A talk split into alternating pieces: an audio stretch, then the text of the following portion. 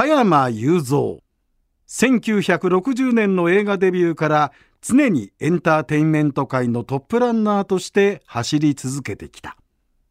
2022年12月31日の紅白歌合戦で人前でのパフォーマンスから引退した後ある決意をする。俺は100まで生きると決めた。リスナーの皆さんご機嫌いかがでしょうか？野村国丸です。そしてこの番組のメインパーソナリティは加山雄三です。どうぞよろしくお願いいたします。はい、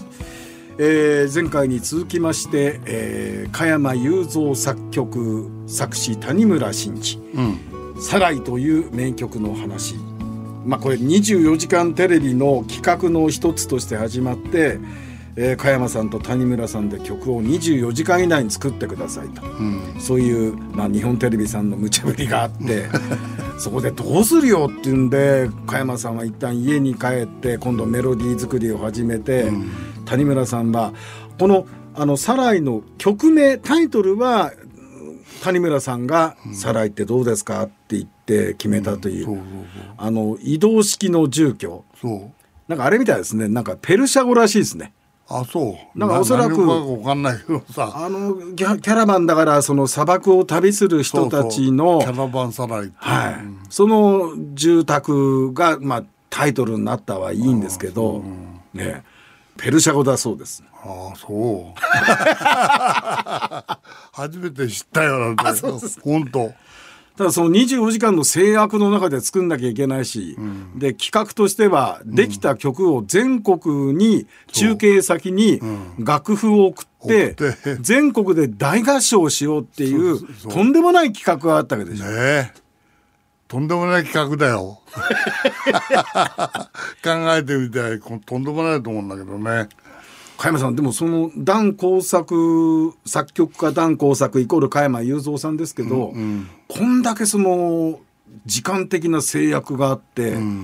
それも要するに今度は谷村さんと一緒に作るわけじゃないですか、共同作業ですよね、こういう仕事って他にもあったんですか？いやないですね。本当に。もう珍しいっていうかこんなこと初めてだから、要するにあの僕の場合は自分で好きな時にね、好きな音楽を作って、それであの詩がない作曲家だからあのメロディー先作って後であの岩谷さんがいた時は全部後から詩ができてくるわけだよ。あ曲線ってやつですねそうそうはい曲線だよね。でまあ同時に歌と一緒にできたっていうのは「夜空を仰いで」っていう曲だけ、自分が俺作作詞もして作曲もしてってそう同時にできたのはそういうのがあるで非常に数少ないよね。だけど作曲した曲はね535曲ははい。あるんだよね実際に。はでレコーディングしたのもね入れたらものすごい数なんでねびっくりする。い、ですよね、段工作名義の曲は本当たくさんあるんですけど、でその中で、そう共同制作ですよね、加山雄三さんにとって作曲家として、あるいは歌手として、サライの存在って、要するに谷村さんと2人じゃないとまあ成り立たない曲なんだけど加山さんにとってどんな存在いやそれはね彼がやっぱりさまとめてくれなきゃさこのメロディーできないわけだからさ、であの彼はその全国の募集していろんな詩を土台にしてはい。書き、書いてもらいたいと思ってたんだけど、それやってたんじゃ間に合わないから、はいはい。あのとにかくだからそのなんかサライって「えサライ?」で「それ何よ」って言ったら、キャラバンサライってあるじゃないって移動式の家ってそういうこのなんかあったかいもの感じませんかって言うから「いいよいいよそれでいいや」じゃあそれでどんな感じって言ったら「あの遠い夢捨てきれずふるさとを捨てた」そうそうかなと思ってふるさとになってるのかね。じゃあい住んでたところがさっていろんなことは言うことでまあ、うん、いいんじゃないってもうそんなそれしか言いようがないよな。ああそれいいよな。いいよ。いいよってって全部いいよ言うなほんで出来上がってった。終わったそのうちねまとまったらね。やっぱりメロディー乗っけたくなった乗っけたらまたいいんだよこれ黙って歌ってみたくなる。でそれはねこれは全国ネットでこう出るの絶対いいなと思ったもんね。絶対これはいけると思ったもん。そしたら本当にみんな歌ったんだね最後。なんか夏場ね、20 24時間テレビを見終わった後に、まあ俺もちょっと時間経ってからですけど、カラオケボックスに行って「サライ」を歌うと盛り上がるんですよ。それね俺聞いたことあるどっかで、あのみんなであのあのう歌ったけどね、あれみんなで歌うと盛り上がる、はい。それね非常にいいじゃないかって言ってそれからもう毎年のようにやっぱりそれだテーマになっちゃってさ、はい、あの24時24時間テレビの始まるとこうダ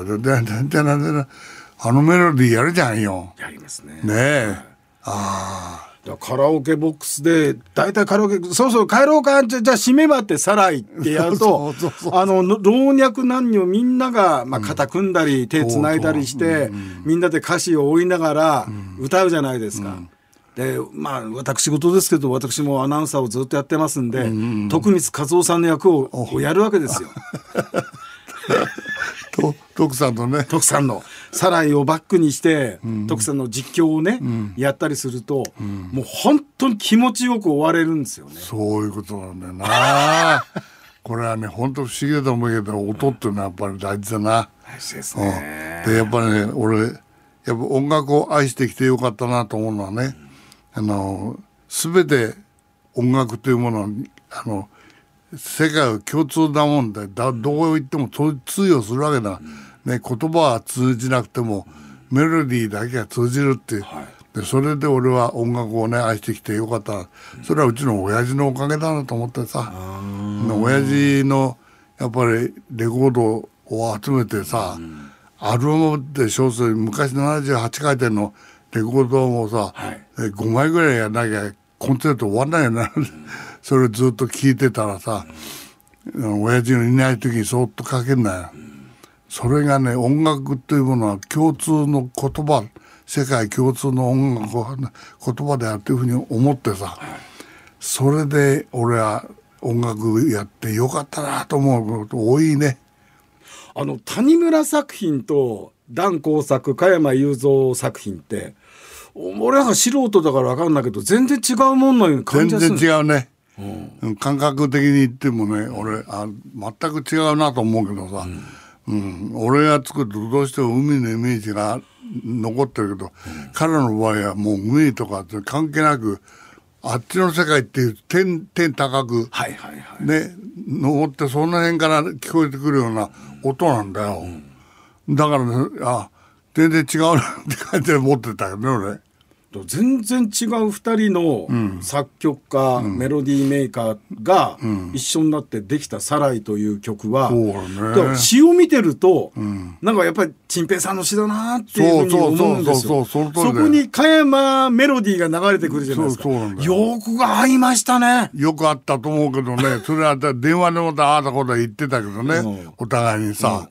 それでいいいいよお前こうメロディーちゃんときちっと入ってんじゃんよとかって「あそれいいいいですね」って言ってやってたからさ電話でやるとり、それやっぱり出来上がってみたらもう本当にああこの男はやっぱり詩人だなって俺と一緒になって花瓶を作るだけの力 備前焼きね。備前焼きをやってそういうことだなと思って。広い意味で考えると芸術性は似通ってたのかな。そういうことだね。非常に共通点があるのはやっぱ芸術性だと思うんだよ、うん、音楽の中は確かにねあの世界共通の言葉だと思うよね、お互いあれでしょうねその、まあ、広い意味でのアーティストっていうことで考えてみると曲の成り立ちは全然違う二人なだけど。んだけども同じようなもんだと不はあ思議なもんだよね、うん、あそうなんだ。俺いつもそう思ったもん。音的にやっぱり優れてる。非常になんか高いところとつながってるって感じするんだよね。加山さんだから「サライ」の一番最後のフィナーレのところで「タララララララ」っていう、そこからどんどんどんどんこう盛り上がっていくときにそうそれこそ谷村作品の、あのこうスバルじゃないけど、天の方に向かっていく。そうなんだよ。な二人が触発したってのこれすごいな、だからさそのさ大体彼のタイトルでススバルなんて名前がどうしてスバルなんてな スバル座？関係あるかって。あそこに団子みたいなって星の塊あれスバルって言うんだろうとって。それとかそういうことを考えないでくださいよってよく言われたよ俺。えー。さてあの谷村新司さんとの思い出からサライのこう裏話まで伺ってきたんですけど、改めて陳平さん谷村新司さんに加山雄三さんから送るメッセージを聞きたいと思います。この詩詩じゃないけどもねいつか帰るいつか帰るきっと帰るからいつか登るいつか登ると登るからよって後を追って登っていくからってそういう気持ちに取れるんだよこれサライの一番最後の歌詞ですよね。うんその気持ちはねもうすでに彼はもう書いてんだなと思うよ大したもんだと思うよ。